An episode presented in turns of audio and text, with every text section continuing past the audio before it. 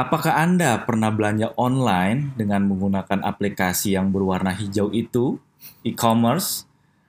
Anda senang gunain aplikasi tersebut berjam-jam, tapi tahu nggak kalau pengalaman menggunakan app tersebut ada namanya sebagai UX designer atau user experience design. Nah, kali ini gue ngobrol langsung sama principal UX designer dari e-commerce tersebut yang berwarna hijau. Kita sambut Aze Ganesa. Akhirnya gue bisa ngundang lu di podcast ini. Tahu gila gila gila gila banyak yang request. Bener-bener okay, banyak okay. yang request. Jadi so langsung aja. Apa sih tuh UX design? Oke. Okay.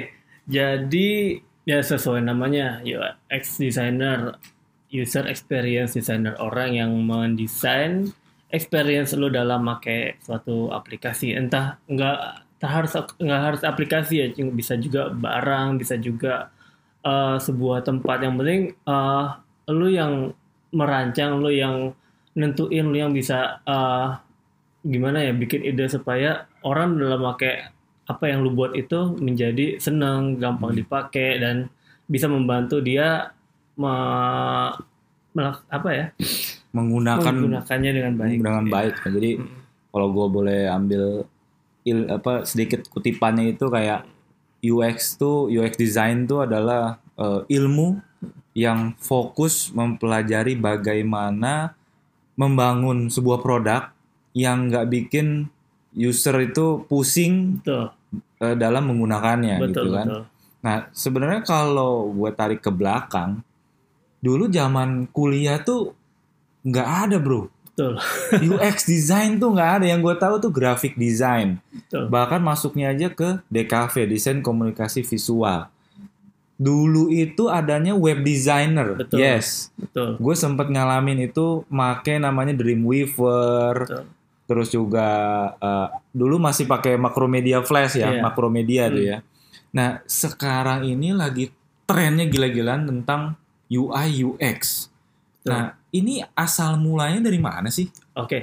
sebenarnya gue juga mulai kerja bukan sebagai UX ya, karena gue kan mulai kerja dari tahun 2010 juga. Emang betul nggak ada tuh yang namanya UX, nggak ada yang namanya UI ya. Kita taunya graphic designer sama kalau yang emang kebetulan ngerjain web ya itu web designer gitu. Hmm.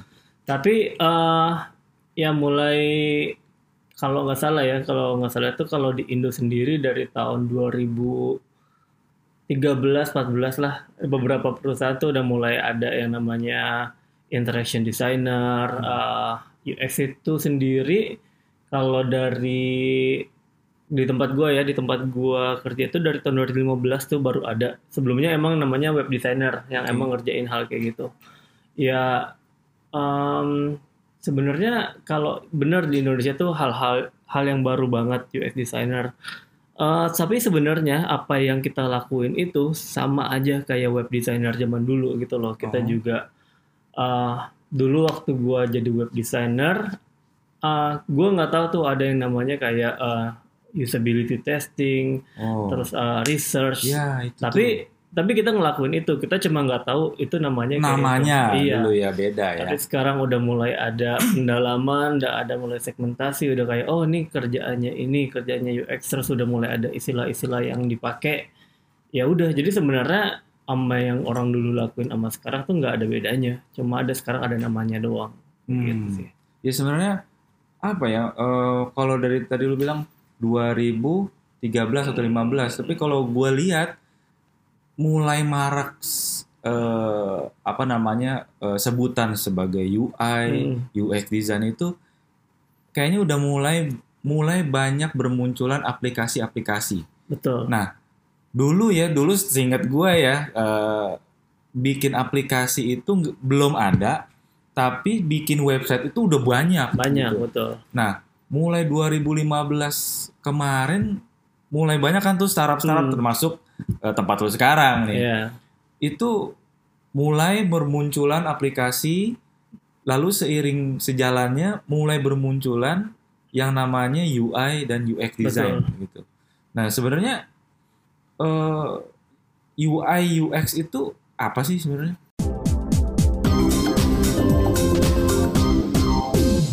Oke, jadi em, ini setahu gua aja ya, maksudnya eh, kenapa sih orang mulai peduli gitu sama namanya UI UX. Jadi sebenarnya dari dulu tuh eh, kalau kita ngomongin soal digital itu mulainya dari ya zamannya Apple, Macintosh sudah lama banget dari zaman Steve Jobs jelasin kayak eh, namanya komputer itu ya harus bisa dipakai manusia gitu. Kan jadinya Oh, ada ya, yang ya, namanya ya, ya, user interface. ada ya ada yang namanya uh, cabang ilmu uh, GUI. Oh ya ya GUI. ya ada apa human computer interaction. Itu sebenarnya yang mulai ngerjain itu yang mempelajari itu tuh anak-anak IT zaman dulu tuh. Oh, iya udah ada namanya HCI kayak gitu. Tapi di mana UI UX bener-bener kayak diperhatiin banget itu dari zamannya iPhone. Zamannya iPhone muncul itu. Jadi si lagi-lagi Steve Jobs ngejelasin kayak eh, namanya aplikasi itu namanya eh, hubungan komputer sama manusia itu harusnya nggak perlu susah dipelajarin gitu. Hmm. Harusnya gila ya Steve Jobs. iya harusnya tuh secara natural lo harus bisa make itu kayak gitu. Hmm. Makanya dia di iPhone dia nggak pakai petunjuk. Jadi kalau zaman dulu kita beli handphone kan zaman Nokia tuh ada buku petunjuknya gitu. Yes, Sedangkan yes. begitu iPhone udah lu nggak ada nggak ada petunjuk apa-apa gitu lu tinggal make doang gitu. Kayak ya manusia tuh secara natural harus bisa berinteraksi sama komputer. Nah, eh ya karena orang makin banyak yang pakai handphone, semua jadi pindah ke eh, apps ke terus kayak komputer udah mulai ya secara desktop ya udah mulai banyak ditinggalin juga gitu. Jadi kayak wah kita eh, harus bisa bikin eh, produk kita tuh gampang dipakai sama semua. Gitu. Makanya sekarang lagi banyak banget diperhatiin apalagi kayak produk apa perusahaan-perusahaan yang udah mulai merambah digital, pengen kayak produknya Hmm. bisa dipakai. Berarti kalau gue boleh bilang eh, UI UX ini makin berkembang itu pada saat ber- munculnya eh, smartphone. Bisa Iya dong. dibilang gitu. Iya, bisa karena dibilang kalau lu bilang tadi iPhone itu dia udah mulai smartphone kan. gitu. Iya, Udah ada muncul icon-icon, Hmm. lalu di dalamnya mungkin eh, kalau bisa dibilang dulu namanya web based kali ya, web based. bukan aplikasi. Nah, seiring berjalan lama-lama web based ini mulai kurang kurang leluasa, Hmm. kurang bisa fleksibilitas akhirnya menggunakan nah aplikasi ya itu UI UX ini Iya. gitu. Iya, gue nggak bilang website eh, web web base itu nggak memperhatikan UI UX ya. Hmm. Eh, kita tetap eh, pasti zaman dulu juga tetap memperhatikan soal estetika, soal eh, usability-nya. Cuma eh, di mana ini jadi perhatian banget tuh ya mulai saat ada aplikasi-aplikasi di smartphone aja sih Oh, kayak gitu. Dan ini nggak nggak berhenti di sampai sini juga gitu. Ini cuma awal doang.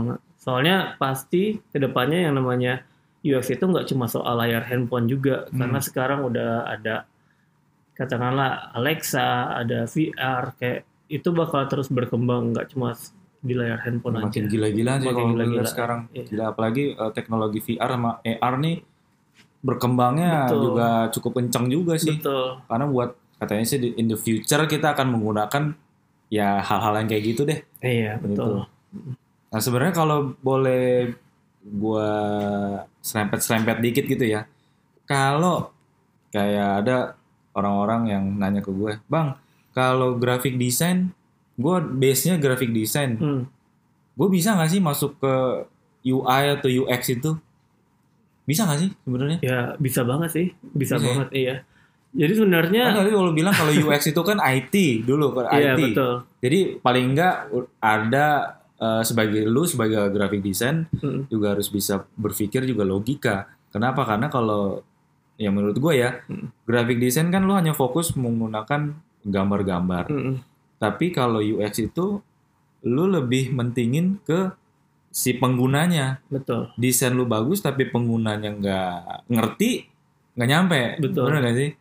Nah, bisa nggak sih graphic design bisa, sebagai UX? bisa bisa banget sebagai UX designer. Em, sebenarnya UX itu sih sebenarnya ya nggak ada eh, kuliah khusus ya kayak misal kalau lu mau jadi dokter ya kuliah kedokteran Nah. gitu. Tapi kalau lu sebagai UX nggak ada nggak ada. Nah, itu makanya tadi gue jurusan bilang UX dulu jurusan gue kagak ada Iya, UI UX. Gue juga waktu kuliah nggak ada yang namanya UX designer kan.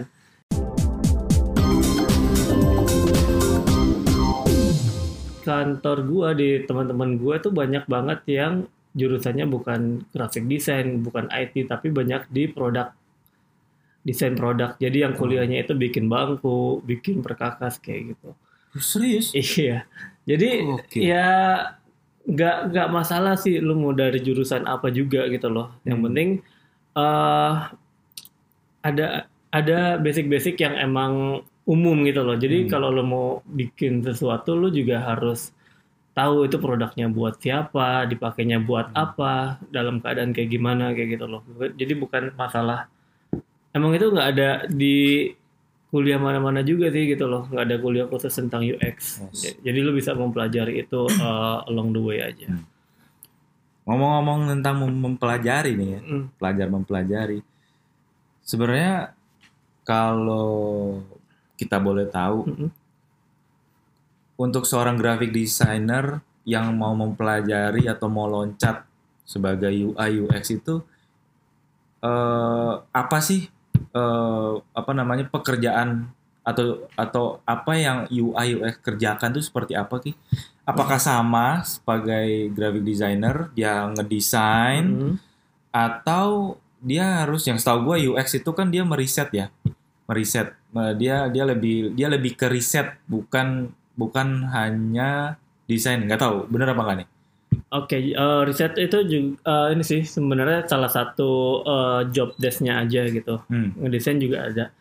Jadi ini juga uh, kan ada yang namanya UI UX gitu loh. Uh, Nggak semua kantor, nggak semua tempat itu uh, mempunyai job desk yang sama gitu. Kadang ada kantor yang emang UI doang, ada yang UX doang gitu. Jadi kalau lu kerjanya sebagai UX designer ya udah kerjaan lu uh, mikirin flow-nya, ngeriset usernya gimana. Terus kalau sebagai UI ya lu mikirin interface-nya gimana kayak gitu. Tapi ada juga yang emang itu campur-campur gitu loh. Jadi lu nggak bisa mengkhususkan diri lu, oh gue cuma mau bikin uh, interface yang bagus doang. Ya karena lu juga harus merangkap kerjaannya UX juga gitu Nah, loh. menyinggung hal itu sorry gue potong nih Hmm. Banyak eh, perusahaan Mm-mm. yang awal-awal nih Mm-mm. eh, menggunakan kalau lu pada lihat di lowongan pekerjaan ya Hmm. ada nama job jabatannya adalah eh, UI UX designer Hmm. Kalau tadi lu bilang ya kalau lu sebagai UI ya UI, UX ya UX. Mm-mm. Nah kalau ini UI dan UX, how about that? Sebenarnya ya itu eh gimana ya bilangnya? Gue gue juga pernah sih kerja eh, rangkap gitu UI UX di sebuah sebuah bank. Hmm, itu menyesuaikan aja kayak gitu loh. Nggak nggak perlu terlalu idealis kalau saran gue sebagai orang yang kerja ya nggak perlu idealis. Oh gue harus bikin ini apa eh, interface doang gitu kayak ya disesuaikan kayak bos lu mau lu bos lu lebih suka atau kantor lu lebih suka uh, analisis mendalam apa gambar apa visual yang bagus gitu loh jadi uh, gue nggak nggak bisa bilang oh kantor ini UI UX kerjanya gimana karena gue nggak tahu keadaan kantor orang lain ya Hmm. cuman di, disesuaikan aja sih gitu loh Ta- Tapi Hmm. problemnya Mm-mm. kan tadi lu bilang UX ini uh, UI UX ini kan nggak ada jurusannya di Betul. kuliah. Nah otomatis sebagai seorang graphic designer lalu Hmm. loncat menjadi UI UX designer lalu ketemu dengan Hmm. situasi yang seperti itu tadi lu bilang sempat singgung jangan idealis Mm. orang graphic designer idealis semua bro nah itu egonya gokil banget ya benar nah itu gimana tuh Oke, jadi eh, kita eh, ini deh tarik mundur dulu deh soal job desk eh, umumnya Hmm. UI UX ya. Jadi kalau misalnya ada yang namanya UI designer, user interface yang Hmm. kerjanya itu emang fokus di visual. Jadi Di emang visual. lo bikin ini kita ngomongin soal ini ya eh, di ranah eh, aplikasi ya. Oke. UI itu ya lo bikin kayak eh, tampilan buttonnya, tampilan Hmm. icon, tampilan kayak eh, color visualnya yang mana sih? Apakah eh, tone-nya mau kayak gimana gimana kayak gitu? jadi lebih lebih nyentuh ke desain iya, ya lebih nyentuh ke visualnya gitu. Kalau UX Oke. designer, eh, user experience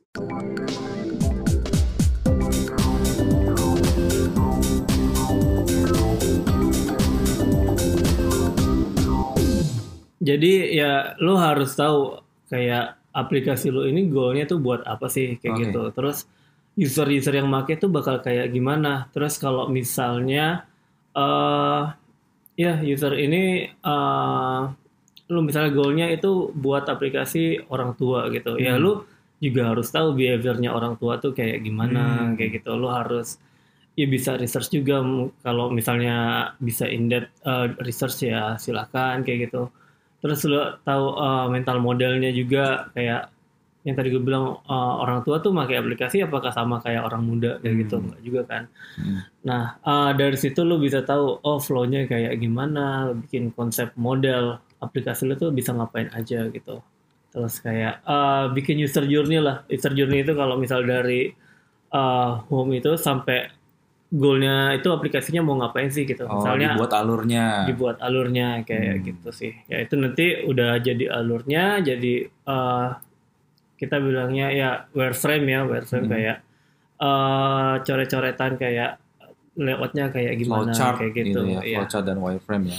Kalau boleh tambahin ya ada sebenarnya eh bisa dibilang Hmm. empat atau empat kategori gitu ya sebagai eh, di, dun- di dunia UX. Hmm, Ada namanya UX researcher, betul, UX eh, user experience researcher, betul. yaitu dia melakukan riset mendalam tentang perilaku pengguna yang tadi lu bilang tadi Hmm. kan pain point dari pengguna tuh apa aja, betul. alternatif opportunity apa opportunity yang bisa diambil eh, oleh tim dan metode-metode yang bisa dibilang kayak observasi, kayak Betul. survei, mungkin ada testing. betul. Lalu berikutnya ada namanya UX designer Hmm, atau bisa dibilang product designer. betul. Nah, itu tadi namanya memikirkan alurnya. Hmm, Jadi guys, lu bikin aplikasi ini alurnya mau ke mana nih? Nah Hmm. itu si UX designer yang bikin. Itu kan ya tadi dibilang sama Aji juga ada bikin wireframe-nya dan segala macamnya. Hmm. Lalu UI designer, UI designer itu tanggung jawabnya ya lebih ke high fidelity, betul. ya kan? Jadi lebih ke desainnya, lebih ke visualnya, grafisnya Hmm, Animasinya juga. animasinya juga itu sebagai UI designer men. Lalu mungkin ini yang gue tahu ya terakhir itu eh, namanya kalau nggak salah UX copywriter UX writer. ada ya Ada. copywriter. Hmm. Jadi dia yang membuat teks ya sama lah kalau udah namanya copywriter ya masalah tulisan-tulisan deh Hmm, bikin isi kontennya, labelnya atau apa ya ke semua ini yang membuat aplikasi tersebut bisa diterima oleh semua kalangan yang tadi Aji bilang hmm, ada yang kalangan tua, kalangan muda. Nah ini empat-empat ini nih saling ber apa namanya saling berdekatan, Bersama, saling iya. eh, saling bekerja sama, bersinergi gitu. Karena ya nggak bisa sendiri-sendiri dan Hmm. kalau ini digabung menjadi ke satu orang, wah gila. Nah, dan makanya ini yang banyak terjadi. makanya iya. Uh, Alasannya efisiensi. betul. Tapi Makanya- kepengennya banyak. Wah itu gila itu. Itu gila itu. Apa? Lu punya pendapat nggak? Hmm, jadi ya ini sih eh yang tadi gue bilang juga eh gue nggak bisa mengeneralisir eh, tiap kantor kan tiap startup itu beda-beda ininya ya keadaannya. Eh, keadaan di mana yang semua itu dipisah, maksudnya punya satu eh, job itu punya kerjanya masing-masing itu ya nggak banyak gitu. Hmm. Jadi gue juga nggak bisa bilang kayak oh lu eh, kerja lu titel lu UX designer ya lu kerjaan lu ya pikirin flow aja lu pikirin desain Nah. aja kayak gitu Ah. kalau nggak oh di sini kerja lu UI designer tapi lu sendiri sendiri doang gitu lu nggak bisa cuma ngomongin visual doang mau Hmm. nggak mau emang harus ada basic dari keempat hal itu sih kayak gitu Oh. Iya, Eh, makanya waktu gue awal masuk UX eh, kerja jadi UX designer tuh eh, buku pegangan pertama gue tuh ini bukunya Erika Hall, judulnya Just Enough Research. Hmm. Just Enough Research. Jadi Erika Hall. Erika Hall ya.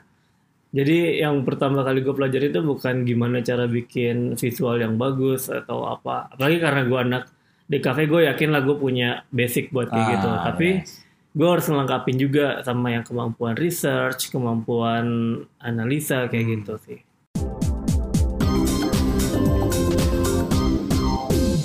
Gitu. Eh, dan itu eh, emang expectednya kayak gitu aja kalau di industri sekarang ya di Indonesia Hmm. ya karena emang nggak semua company punya uh, privilege buat kayak oh kita nyiapin satu UX designer kita nyiapin UI designer Ya. untuk kerjaan yang beda-beda gitu itu itu ya kalau bisa dibilang kalau gue lihat ya Hmm. mungkin perusahaan-perusahaan yang sudah mulai dekakon kayak lu sekarang Hmm, itu udah mulai memang fokus masing-masing dan punya tugas masing-masing. iya Kalau yang startup-startup yang masih baru-baru muncul ini, mungkin mereka juga budgetnya dikit, betul. gitu kan, betul. Belum bisa meng-hire sebegitu banyak yang eh, masing-masing bagian Betul. itu. Ya kuat-kuat aja bro, Iya, ya kuat-kuat diri aja ya, mentalnya biar kuat gitu. betul. Ya malah kadang ada juga harus bisa coding juga sih. Nah Kayak iya itu, gila juga sih. Itu gila banget sih. Itu ya udah nggak ada jurusannya Hmm. di kuliah. Lu masuknya ke graphic design, lu Hmm. mikirin dulu apa namanya penton warna, ya kan Iya. segala macam. Tiba-tiba ada namanya sekarang jabatannya UI UX designer. Ya, ya inilah, iya inilah dunia bro. Iya. Jadi ya lu mau nggak mau harus cari. Nah ini mengenai ini nih, cari literatur atau Iya. info-info seputar UI UX itu sekarang di mana sih? Oh sekarang sih alhamdulillah ya udah banyak banget. Jadi Hmm. uh, kalau dilihat dari zaman gue kuliah tuh dikit banget emang. Ya, Uh, apalagi dulu angkatan gua cuma waktu skripsi yang bikin website itu cuma dua orang doang gitu. zaman lu kuliah paling zaman gua. Iya. Itu sama sekali nggak ada itu. Iya, makanya uh, literasi tuh dulu susah banget Iya. juga internet juga website juga nggak ada yang dedicate bu- buat UI UX. Tapi kan sekarang udah banyak banget untungnya ya alhamdulillah lo kalau mau nyari visual ya lo bisa cari di Dribble, lo bisa cari di Behance, Hmm. segala macam banyak banget kalau misalnya apalagi sekarang tuh ada uh, banyak banget perusahaan-perusahaan tuh yang ngebuka akses buat ngelihat desain sistemnya. Desain sistem tuh kayak library dari komponen apa yang lu buat gitu. Design system adalah library yang Komponen-komponen Kom- komponen yang dipakai iya, bisa oleh- dibilang libra- library sih. oh, library-nya si aplikasi tersebut. Iya betul. Kalau misalnya lu mau lihat eh, apa ya fundamentalnya analisa gimana sebuah aplikasi bisa dibuat ya banyak banget sekarang orang bikin study case-nya juga Hmm. di eh, Medium. Nah. Sekarang lu bisa baca kayak gitu. Ah, sebenarnya untuk alasan belajar di mana sih itu bukan ini banget ya, bukan alasan banget kayak kayak gitu. Sebenarnya kalau gue boleh bilang, s- karena tadi Aji juga bilang udah banyak banget Hmm. mengenai bahasan tentang UI UX ini dan Hmm. mau belajar dari mana pun juga bisa. Iya, betul. Bahkan di komunitas di media sosial juga ada. komunitas banyak banget Ah, sekarang. Di Facebook, di Instagram juga banyak banget Ya, itu. betul. Jadi apalagi kalau kayak macam Dribble, Dribble.com, Behance itu juga mulai banyak eh, apa namanya contoh-contoh eh, eh, visual-visual dari UI UX itu. Jadi teman-teman yang graphic design yang mau apa namanya loncat sebagai UI UI UX itu sekarang udah kebantu banget sih. banget Banget. Ya, udah bisa dibilang inilah udah nggak ada hambatan berarti ya kecuali ya Hmm. emang uh, saingannya juga makin banyak Nah, sekarang itu. gitu sih Kalau masalah saingan ya sama lah dengan semua bidang. Kalau Hmm. kita tarik lagi ke belakang, lu sebagai graphic design ya kita belum Hmm. belum ngomong sampai ke UI UX.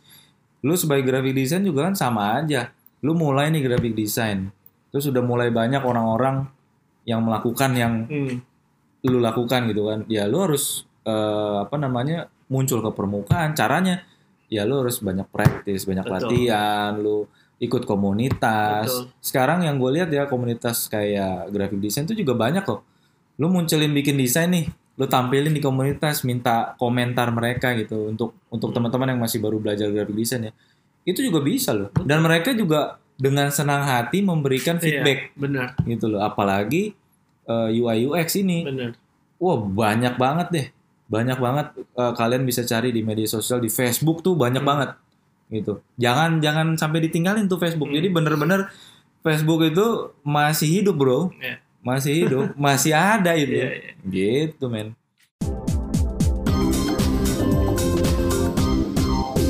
Lanjut lagi kalau tadi eh sebagai UX designer. Mm.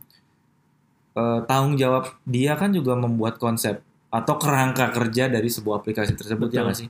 Nah itu apa sih biasanya yang lu lakuin tahapannya? Oke, jadi eh, proses kerjanya ya.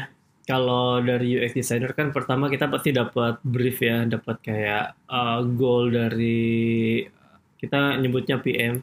Kayak, oke, gue mau bikin produk nih, Mm-mm. eh, produk misalnya eh, ini yang gue kerjain ya. Oke, kita pengen eh, e-commerce kita jualan umroh kayak Hmm. gitu. Ya kita sebagai UX ya kita juga ini perlu tahu dulu kayak oke lo mau jualan umroh di platform kita kita Hmm. perlu tahu eh, user-user yang mau beli paket umroh tuh kayak gimana sih gitu Hmm. kita ngelakuin research kalau di gue sih dulu alhamdulillah ya kita dibantu sama UX researcher juga kita Oke. da- da- cari orang yang emang punya uh, ada minat pengen beli paket umroh Hmm. terus juga yang emang nggak tertarik tapi kayak gue pengen tahu aja insight orang-orang tuh tentang uh, berjualan umroh online tuh kayak gimana gitu. Hmm. ya udah kita kumpulin insight terus kita udah tahu nih banyak insightnya kayak gimana terus kita analisa.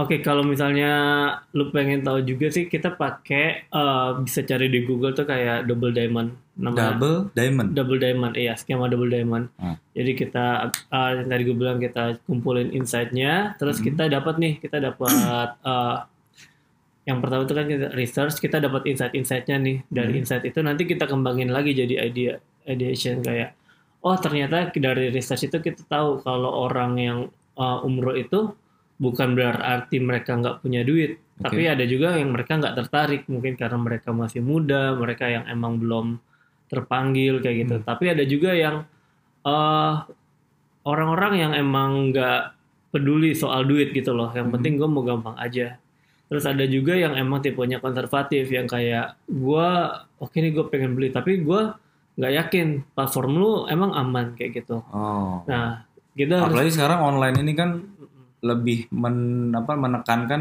sisi keamanan ya betul iya. dan keter, apa ke- keterpercayaan. betul Hmm. Ya udah dari situ kita berangkat kayak gimana kita bisa bikin produk yang bisa mengcater uh, behavior orang-orang kayak gitu gimana cara kita bisa ngeyakinin orang yang tadinya nggak pengen beli jadi beli Hmm. gimana caranya kita yang pengen bikin orang yang gue punya duit tapi gue ragu sama lo gimana cara kita bisa bikin tampilan desain yang bisa meyakinkan orang oh lu beli aja di kita tenang Kayak itu gitu. kalau kayak gitu ada target apa target kerjanya nggak sih? Ada pasti ada Ada ya? Hmm. Itu berapa lama biasanya rata-rata konsep Oh. bikin konsep kerja yang tadi bilang umroh tadi? Oke, Em, kalau Tapi ini kayak udah ada nih ya? hmm, Udah ada ya sekarang ya? sekarang udah ada, tapi gara-gara pandemi ini lagi di hold dulu sih. Oh, gitu. Maksudnya kalau lu nyari produknya udah ada sekarang Oh, gitu. Oh, lanjut. Hmm. Hey. Eh, itu biasa juga bukan kalau rentang timelinenya ya, timelinenya itu kalau misalnya lu kebetulan dapat PM yang enak ya kita ngobrolin bareng-bareng kayak gitu. Itu tanda tanda petik banget ya. Iya, Kalau dapat PM enak. iya itu tergantung oh PM my -nya. god. Kayak- oh my god. sebagai ini beda lagi kalau PM kan lo harus tahu kayak eh manpower lu berapa orang kayak gitu terus juga eh ya banyak dah pertimbangan PM yang gua nggak tahu gitu ya Hmm. cuma kemarin kita dapatnya satu semester 6 bulan jadi nanti terus kita breakdown tuh jadi hmm, bulan satu bulan satu bulan pertama ya lu ngumpulin eh, insight lu ngumpulin research satu bulan berikutnya lu kembangin flow-nya satu bulan berikutnya lo uh, bikin visualnya Tunggu, tunggu. 6 bulan. di enam Itu bulan. bikin menu baru, bikin satu satu produk baru satu, satu produk baru. produk baru ya Gila, lama banget. ya makanya kita gua nggak pengen nyamain ini ya uh, workflow di satu kantor sama kantor Ah. lain kayak gitu Em, tapi ya itu tergantung produknya juga. Kalau emang produknya nggak gede ya lo Bisa lebih nggak cepat. bisa lebih cepat nggak Hmm. mungkin dapat enam bulan juga kan. Terus kalau ini kan bener-bener uh, satu platform baru kan gitu. Lo Hmm. harus bikin uh, depannya gimana terus transaksinya gimana end to end-nya terus kayak abis dari situ uh, lu udah beli tiket nih. Terus kayak gimana? Kan karena umroh bukan kayak perjalanan uh, beli sekarang Ah. ya pergi sekarang ya langsung jalan lo Ah. harus kayak pikirin journey-nya gimana nih lu udah umroh di sana terus apakah di sana nanti kita lepas tangan kayak Ah. kita sebagai kan kalau lu anggaplah uh, semua kegiatan online itu kan perpindahan dari offline ya Ya. gitu kalau lu beli uh, umroh secara offline lu pasti ada ustadznya lu pasti ada kayak guide-nya di sana iya gimana kita bisa mindahin uh, pengalaman offline itu ke online nah itu yang kita pikirin juga Dan gitu. ustadznya ke online. nah belum tentu juga ya kita mesti tahu kayak gimana gitu loh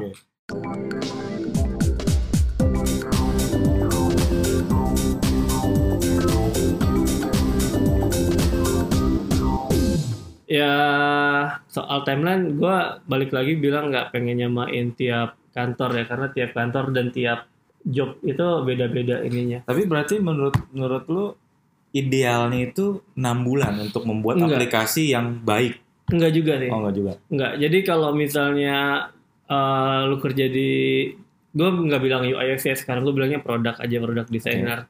Eh, itu pasti ada yang namanya eh, timeline Hmm. kayak eh, terus juga ini balik lagi juga ke kantor masing-masing. Hmm. Eh, karena kalau di IT itu ada eh, yang namanya eh, workflow-nya itu eh, waterfall namanya. Oke. Oke, kita kita ngikutin uh, workflow-nya engineer ya, uh, para developer. Kalau waterfall itu emang yang bis, yang bikin itu biasanya perusahaan-perusahaan yang udah gede. Hmm. Nah, wat- ya, sepu- uh, sesuai namanya waterfall kan air terjun gitu. Jadi emang dari ujung ke ujung lu nggak ada perubahan gitu. Oke, misalnya gue mau bikin aplikasi umroh kayak tadi Ah. udah ada goalnya nih ya udah eh, dari awal sampai akhir tuh enam bulan bikin jadi gitu deliver di bulan ke-6 tapi kita nggak bisa gitu juga biar kata namanya enam bulan kita nggak harus eh, bulan ke-6 tuh bakal di launch bisa aja di launchnya di bulan kedua gitu Oh, Nah. bisa lebih cepat gitu ya. nah itu kita makanya workflow-nya agile Agile. agile ya Eh, Agile, bro. Agile. Jadi kita uh, ada yang namanya MVP. Jadi kayak lu nggak harus jadi valuable player. Hah? MVP MVP gitu? itu gue lupa singkatannya sih. Pokoknya uh, um, gimana ya gue ngomongnya ya. Jadi produk lu tuh nggak harus sempurna. Minimum viable product. Minimal viable product. Mantap. Gue jadi di Google. Gue gue lupa soalnya Oke, tuh oke, oke. itu istilahnya PM PMPM. Hmm, Jadi lu nggak harus ngedeliver produk lu perfect gitu. Mm-mm. Jadi lu bisa ngelempar makanya banyak kalau lu lihat startup tuh banyak produk yang berubah-ubah terus kan tampilannya gitu. Yes. Terus kayak diperbaiki, diperbaiki kayak gitu. Jadi emang kalau yang waterfall yang biasa perusahaan IT gede, lu nunggu dari awal sampai akhir jadi. Oke. Makanya ada perusahaan tuh yang kalau bikin update, bikin produk tuh lama ininya. Tapi ada juga kalau yang bisa startup itu biasanya pakai yang kedua yang agile. Jadi Agile. mereka munculin dulu terus uh, seiring jalan tuh diperbaiki diperbaiki diperbaiki kayak gitu Ada satu lagi kalau nggak salah sprint. sprint, Sprint nah uh, agile itu makanya sprint namanya Oh, agile itu Iya. Sprint. itu uh, Lari. lari lari jadi tiap dua uh, itu juga beda-beda lagi tiap kantor ada Ah. yang uh, pokoknya ini um, kayak tadi gue mau bikin aplikasi umroh Mm-mm. nah kita pakai metode agile jadi kita potong-potong gitu Oh. Oke, eh kita makanya kan eh, skemanya itu tiap per satu minggu. Jadi tiap satu minggu lu harus ngedeliver satu satu satu produk. Satu produk itu. Iya, satu produk dari umroh. Heeh. Misalnya satu minggu, oke kita bikin tampilan depannya dulu. Satu minggu lagi kita lengkapin belakang-belakang sampai akhirnya jadi kayak gitu. Oh. Iya. Benar runut banget begitu ya. Iya. Nah itu eh beda lagi apa beda-beda tiap kantor. Jadi gua nggak bisa bilang eh agile tuh paling bagus eh atau waterfall paling bagus. Hmm. Semua punya ininya masing-masing sih. Punya apa namanya? Disesuaikan, eh, iya. Kebutuhan masing-masing Iya. dan punya ya plus minusnya deh Iya. gitu. Cuma gue bisa bilang sih kalau sekarang kalau terutama di startup kita eh, pasti makainya yang kedua yang agile. Kita Agile. yang penting muncul dulu muncul dulu produknya nanti eh, along the way aja diperbaiki. Itu gitu. juga ada ilmu baru tuh ya, agile. Agile itu sebenarnya udah lama juga sih. Oh, udah lama ya? udah lama juga.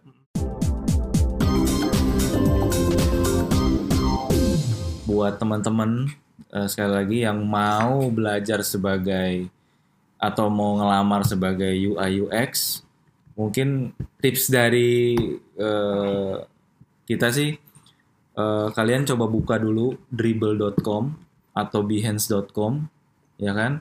Atau kalau mau cari artikelnya itu banyak di medium.com ya medium.com ya. Nah dari situ kalian lihat-lihat dulu terus kalian praktekin dan tiru. Kita pakai metodenya apa? ATM, ATM. A- amati tiru modifikasi bro.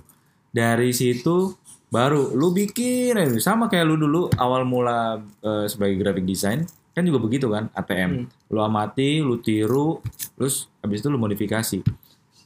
Dari situ kemungkinan besar eh, apa namanya eh, ilmu tentang UI UX lu mulai berkembang terus lu ikut komunitas lu apa namanya saling kirim eh, feedback umpan balik saling kirim desainnya minta diumpan balik. Itu mem- mem- sebenarnya memperkaya dia ya memperkaya seseorang Betul. tersebut ya. Karena jujur aja tadi Aji juga bilang eh, berkali-kali setiap perusahaan itu beda-beda gayanya.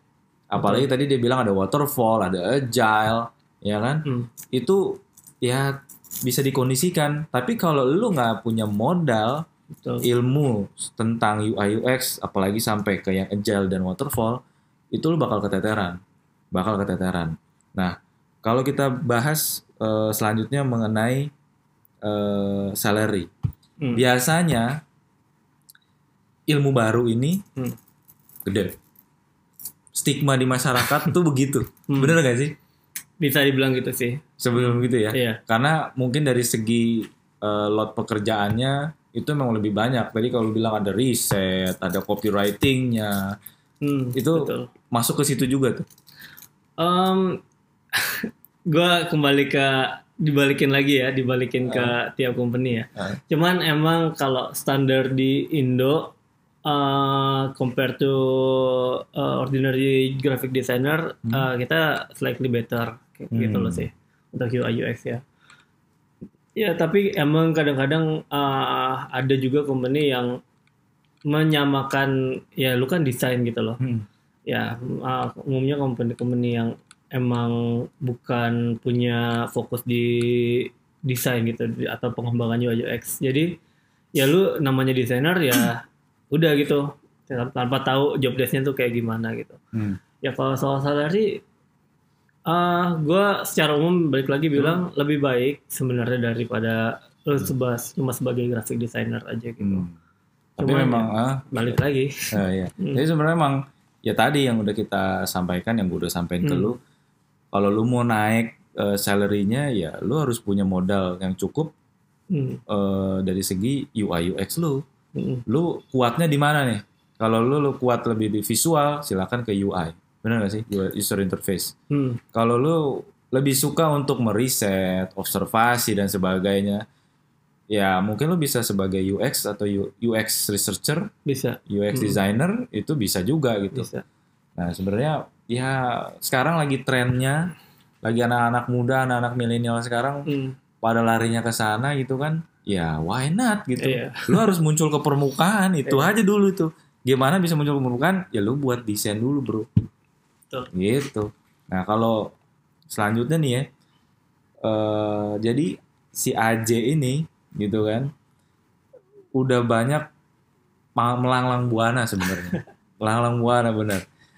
Ke dulu di tahun 2019 yang gue tahu nih ada ada tentang data lu nih lengkap gua ada badan intelijen ada dia diundang di UX C Summit 2019 yaitu eh, UX Southeast Asia Summit 2019 yang diselenggarakan di Singapura. Iya, betul. ya kan?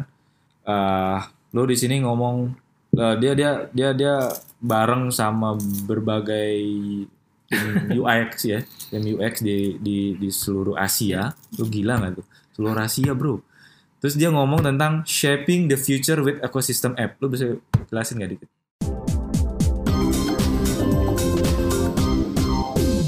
apa sih apa sih itu shaping the future with ecosystem app Itu sebenarnya ya kerjaan gue di e-commerce ini aja sih yang gue Ah. omongin sih. Gue gua nggak mungkin ngomong yang gue nggak ngerti gitu aja. Yes. Jadi em, soal judulnya itu shaping the future yaitu ini sih apa perumpamaan lah uh, Hmm. metafora ini aja metafora. Uh, yang gue omongin itu uh, ekosistem app-nya aja. Jadi emang sekarang yang namanya aplikasi itu bakal jarang banget yang cuma punya satu fungsi gitu Hmm. loh. Jadi uh, contohnya di e-commerce tempat gue kerja, lo yang tadinya cuma jual beli barang, sekarang lo bisa beli pulsa, lo bisa ngajuin kredit, lo bisa tadi gue bilang juga beli umroh malahan kayak gitu lo malah bisa daftar haji tadinya Itu juga. kata lainnya maruk kali ya. Dibilang maruk, iya bener maruk sih. Tapi kayaknya kalau bahasa halusnya one step apa one stop solution. One stop solution. Mantap. Iya. Kampret emang. Iya. Jadi emang yang namanya ap- aplikasi eh, yang gue lihat ternyata juga membentuk satu ekosistem sendiri. Ya di mana kalau ekosistem lu bi- bisa nemuin semuanya dalam satu aplikasi gitu loh. Hmm. Jadi eh mulai mulai inilah nggak cuma kayak bahkan OTA OTA juga yang jual tadinya cuma jualan tiket pesawat ya sekarang juga lu bisa bayar retribusi ini pajak lu bisa Lengkap ya sekarang ya. banyak lu bisa bayar pam juga gitu ya uh, why not gitu karena emang semua lagi mengakuisisi user-user supaya lu cuma make satu aplikasi aja kayak gitu sih ya yang gua omongin itu ya di situ di mana kita bisa ngebikin satu ekosistem uh, di mana lu bisa ngelakuin semua hal cuma pakai satu aplikasi aja gitu. Dan ya kita berusaha bikin supaya semua itu seamless. Jadi lu kayak nggak gimana ya kayak oh ya udah gue cuma cukup pakai satu aplikasi ini doang kok gitu. Gue Hmm. bisa hidup dari sini. Mungkin Ya. yang jualan juga gue bisa dapat duit dari sini gue ngabisin duit di sini juga kayak gitu loh kayak Mantap, gitu sih mantap. Emang luar biasa sih kalau sekarang semua serba online. iya Nah, offline betul. offline tuh kesian banget. ya mau nggak mau tergerus dengan eh, teknologi. iya Kalau nggak ngikutin, ya Kalau udah ngikutin ya tinggal ketinggalan Hmm. gitu, benar-benar. Nah terakhir nih, Cek, Hmm. mungkin pesan-pesan buat eh, teman-teman yang lain yang kira-kira setelah mendengar podcast ini mulai tertarik untuk belajar tentang UX. Oh ya kalau nggak salah lu juga sebagai pengajar ya? iya benar Di mana? banyak sih Banyak. iya di Ya, yang yang- yang gue tahu sih di mana Purwadika Purwadika. Purwadika, jadi teman-teman bisa eh, mampir ke sana ini ini sama sekali nggak ada di endorse jadi ya eh, jadi ini berdasarkan Hmm. pribadi aja ya di Purwadika terus di mana lagi Em, gak cuma ini sih di Purwadika juga eh, gua sama teman-teman juga eh, join bikin ada yang namanya kalau bisa cari di Instagram atau di Spotify ada dunia dalam desain. Oke. Ya gue juga eh, aktif ngajar juga di sana. Oh. itu eh ya itu kita pengen eh, di sana itu desainer bisa naik kelas lah di Indonesia desain desainer Indonesia ya jadi nggak cuma lu belajar tentang eh, seberapa bagusnya visual lu juga tapi lu juga harus tahu konsepnya Hmm. pemikiran analisa juga di balik bikin suatu aplikasi kayak gitu sih Hmm. hmm ya itu yang pengen gue bilang eh, sebagai product designer Hmm. gue nggak bilang gue UX designer gue UI designer karena ya gue ngerjain semuanya juga gitu loh Hmm. dan uh, bakal sempit banget kalau gue cuma bilang oh gue UX gue cuma ngerjain wireframe oh gue UI gue cuma ngerjain uh, visual, Visual doang, gitu ya nggak bisa begitu tuh ya. Kalau gue bilangnya idealnya nggak bisa kayak gitu Ah. gitu loh karena kalau lu cuma fokus di visual yang bagus nggak semua visual bagus itu bisa nyelesain masalah Hmm. masalahnya gitu sih oh gue punya uh, tampilan yang bagus nih gue punya uh, pokoknya eye catching tapi apakah itu solve masalah user ya nggak juga kan kayak yes, gitu loh yes, yes. kayak gitu ya jadi pesan gua kalau emang tertarik ke UI UX Hmm. Eh, kuncinya sih eh, terus belajar aja sih, jangan capek juga. Terus eh, juga lengkapin ilmu yang nggak lu punya gitu. Misalnya lu berangkat dari IT, lu pengen masuk ke UI UX, ya pasti secara human computer interaction lu udah tahu, Hmm. secara uh, tech limitation lu juga udah tahu gitu. Yes. Maksudnya, oh, oke gue bikin desain ini bakal ngerepotin gak ya buat developer kayak Hmm. gitu.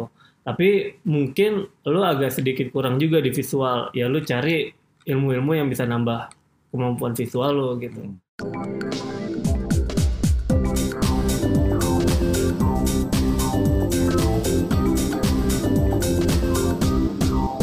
Atau lu tadinya graphic design kayak gua. Graphic design oke lu secara visual bagus. Gue yakin banget semua orang bisa bikin UI yang bagus sekarang. Gampang banget kan cari di internet juga kayak gitu. Tapi lu tahu nggak sih ininya analisanya kayak insight-insight? Lu tahu nggak sih problem apa yang pengen lu solve kayak gitu? Hmm. ya jadi uh, yang perlu dilengkapin ya itu uh, cara berpikir lu cara uh, research lu terus juga pengetahuan tentang tech lu juga kayak gimana kayak gitu sih saling melengkapi aja sih Mantap, mantap. Gitu. Ya, oke guys, pokoknya tadi semoga podcast kali ini bermanfaat tentang UI UX yang sekarang ini memang lagi happening banget. Terus juga banyak-banyak ikut komunitas di media sosial, gampang, gratis, lu nggak mesti repot-repot. udah gampang sebenarnya. iya, terus juga lu buka-buka di website, lu cari tentang, lu ketik aja di Google juga ada UX, eh, apa namanya, eh, templates atau apalah. Iya. Lu pelajarin itu, lu ikutin, lu cari-cari. Oh ya terakhir, Hmm. biasanya pakai program apa sih untuk eh, bikin UI UX gitu? Oke, jadi ini secara umum aja banyak banget sekarang ya. Uh, dan gue nggak bisa bilang ap- aplikasi ini lebih bagus, lebih ini Ya. lebih bagus ya. Karena balik lagi yang penting itu uh, the man behind the gun-nya kan, Ah. orang yang bikinnya gimana. Bahkan lu uh, kasarnya lu mau pakai Google Docs aja bisa lu bikin wireframe gitu loh. Mantap. Ya gue pernah. Itu uh, berantakan. ya tergantung Iya, juga ya. tergantung ya. Behind, Ah, behind the gun tadi ya. behind gun. gue gue pernah challenge kelas gue dulu uh, kita bikin wireframe-nya pakai Google Docs gitu loh dan uh, fine fine aja gitu. Yang penting uh, lu lu tahu apa yang lu buat gitu loh. Hmm. Tapi kalau misalnya sekarang lagi banyak dipakai ya XD, Figma, Oke. Sketch kayak gitu Adobe sih. XD guys, ada Figma, ada Sketch, Iya. terus sama ada Marvel. Marvel itu buat prototype Oh buat sih. prototipe Iya. aja, oke. Itu tadi tiga tuh ya. Jadi teman-teman yang mau belajar sekarang udah mudah banget, udah aksesnya itu udah luar biasa. Jadi nggak ada alasan lagi untuk menunda-nunda karena satu menit lu menunda, teman-teman lu yang di belakang bakal menyusul. Mantap. Oke guys, see you sampai podcast eh, berikutnya. Bye. Thank you, Bye. Jack.